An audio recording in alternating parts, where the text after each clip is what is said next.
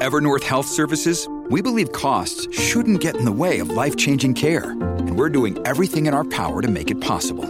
Behavioral health solutions that also keep your projections at their best? It's possible. Pharmacy benefits that benefit your bottom line? It's possible. Complex specialty care that cares about your ROI? It's possible. Because we're already doing it. All while saving businesses billions. That's Wonder made possible. Learn more at evernorth.com/wonder. Good afternoon. The Russian military has begun a brutal assault on the people of Ukraine. Without provocation, without justification, without necessity, this is a premeditated attack. Vladimir Putin has been planning this for months, as been, we've been saying all along. He moved more than 175,000 troops, military equipment, and positions along the Ukrainian border. He moved blood supplies into position and built a field hospital, which uh, tells you all you need to know about his intentions all along. He rejected every good faith effort the United States and our allies and partners made to address our mutual security concerns through dialogue to avoid needless conflict and avert human suffering. For weeks, for weeks, we have been warning that this would happen. And now it's unfolding largely as we predicted. In the past week, we've seen shelling increase in the Donbass, a region in eastern Ukraine controlled by Russian backed separatists. Russia, the Russian government has perpetrated cyber attacks against Ukraine. We saw a staged political theater in Moscow, outlandish and baseless claims that Ukraine was, a, Ukraine was about to invade and launch a war against Russia, that Ukraine was prepared to use chemical weapons, Ukraine committed a genocide without any evidence. We saw a flagrant violation of international law in attempting to unilaterally create two new so called republics on sovereign Ukrainian territory. And at the very moment that the United Nations Security Council was meeting to stand up for Ukraine's sovereignty, to stave off invasion, Putin declared his war. Within moments, moments, missile strikes began to fall on historic cities across Ukraine. Then came the air raids, followed by tanks and troops rolling in. We've been transparent with the world. We've shared declassified evidence about Russia's plans and cyber attacks and false pretexts so that there could be no confusion or cover up about what Putin was doing. Putin is the aggressor. Putin chose this war, and now he and his country will bear the consequences. Today, I'm authorizing additional strong sanctions and new limitations on what can be exported to Russia. This is going to impose severe cost on the Russian economy, both immediately and over time. We have purposely designed these sanctions to maximize the long term impact on Russia and to minimize the impact on the United States and our allies. I want to be clear the United States is not doing this alone. For months, we've been building a coalition of partners representing well more than half the global economy. 27 members of the European Union, including France, Germany, Italy, as well as the United Kingdom, Canada, Japan, Australia, New Zealand, and many others, to amplify the joint impact of our response. I just spoke with the G7 leaders this morning, and we're in full and total agreement. We will limit Russia's ability to do business in dollars, euros, pounds, and yen to be part of the global economy. We'll limit their ability to do that. We're going to stunt the ability of, to finance and grow Rus- the, the Russian military. We're going to impose major, and we're going to impair their ability to compete in high-tech 21st century economy. We've already seen the impact of our actions on Russia's currency and the ruble, which early today hit its weakest level ever, ever in history. The Russia stock market plunged today. The Russian government borrowing rate spiked by over 15%. In today's actions, we've now sanctioned Russian banks that together hold around $1 trillion in assets. We've cut off Russia's largest bank, a bank that holds more than one third of Russia's banking assets by itself, cut it off from the U.S. financial system. And today, we're also blocking four more major banks. That means every asset they have in America will be frozen.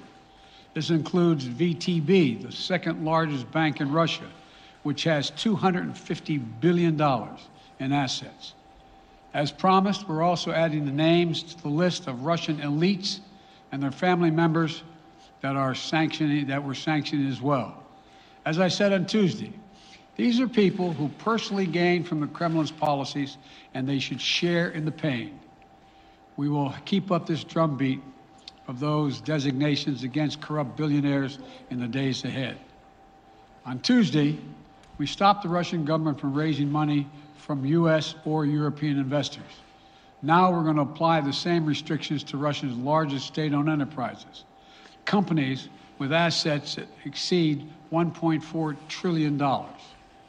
Some of the most powerful impacts our actions will come over time as we squeeze Russia's access to finances and technology for strategic sectors of its economy and degrade its industrial capacity for years to come.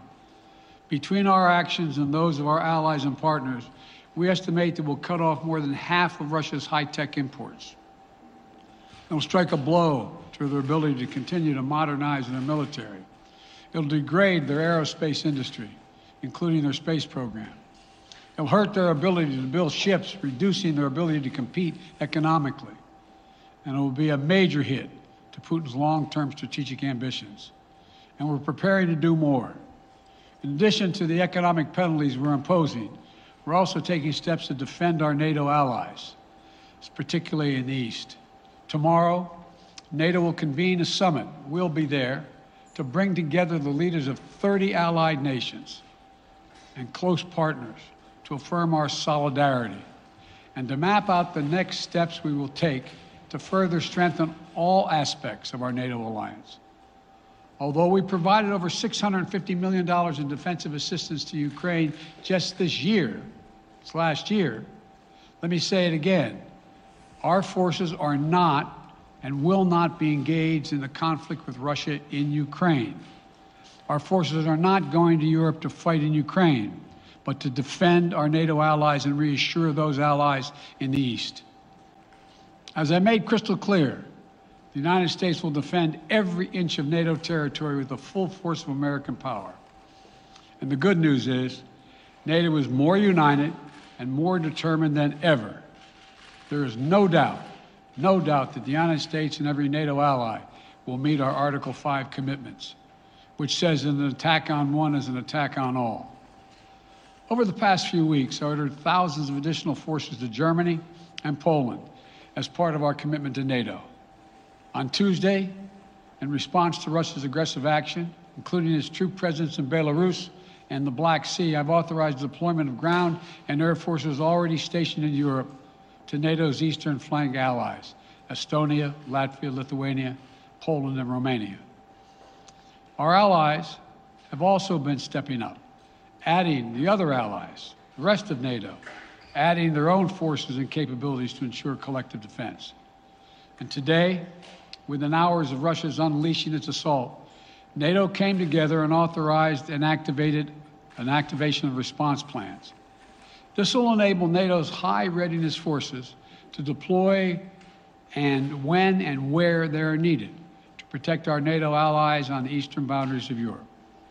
And now I'm authorizing additional U.S. force capabilities to deploy to Germany as part of NATO's response, including some of the U.S. based forces that the Department of Defense placed on standby weeks ago. I've also spoken with Defense Secretary Austin and Chairman of the Joint Chiefs, General Milley, about preparations for additional moves should they become necessary to protect our NATO allies and support the greatest military alliance in the history of the world, NATO.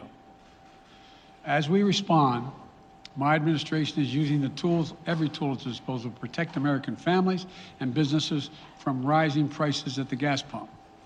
You know, we're taking active steps to bring down the cost, and American oil and gas companies should not, should not exploit this moment to hike their prices to raise profits. You know, in our sanctions package, we specifically designed to allow energy payments to continue. We are closely monitoring energy supplies for any disruption. We've been coordinating with major oil producing and consuming countries toward our common interest to secure global energy supplies. We are actively working with countries around the world to elevate collective release from the strategic petroleum reserves of major energy consuming countries. And the United States will release additional barrels of oil as conditions warrant. I know this is hard and that Americans are already hurting. I will do everything in my power to limit the pain the American people are feeling at the gas pump. This is critical to me. But this aggression cannot go unanswered. If it did, the consequences for America would be much worse. America stands up to bullies. We stand up for freedom. This is who we are. Let me also repeat the warning I made last week. If Russia pursues cyber attacks against our companies, our critical infrastructure, we are prepared to respond. For months, we've been working closely with, our, with the private sector to harden our cyber defenses sharpen our ability to respond to Russian cyber attacks as well.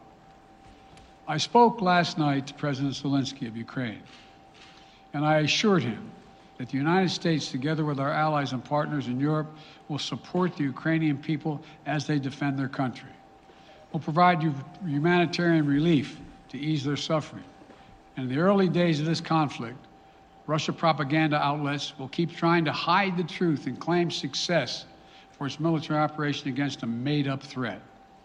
But history has shown, time and again, how swift gains in territory eventually give way to grinding occupations, acts of mass civil, mass civil disobedience, and strategic dead ends. The next few weeks and months be hard on the people of Ukraine. Putin has unleashed a great pain on them. But the Ukrainian people have known 30 years of independence they have repeatedly shown that they will not tolerate anyone who tries to take their country backwards. This is a dangerous moment for all of Europe, for the freedom around the world. Putin has committed an assault on the very principles that uphold the global peace. But now, the entire world sees clearly what Putin and his Kremlin, and, and his Kremlin allies are really all about.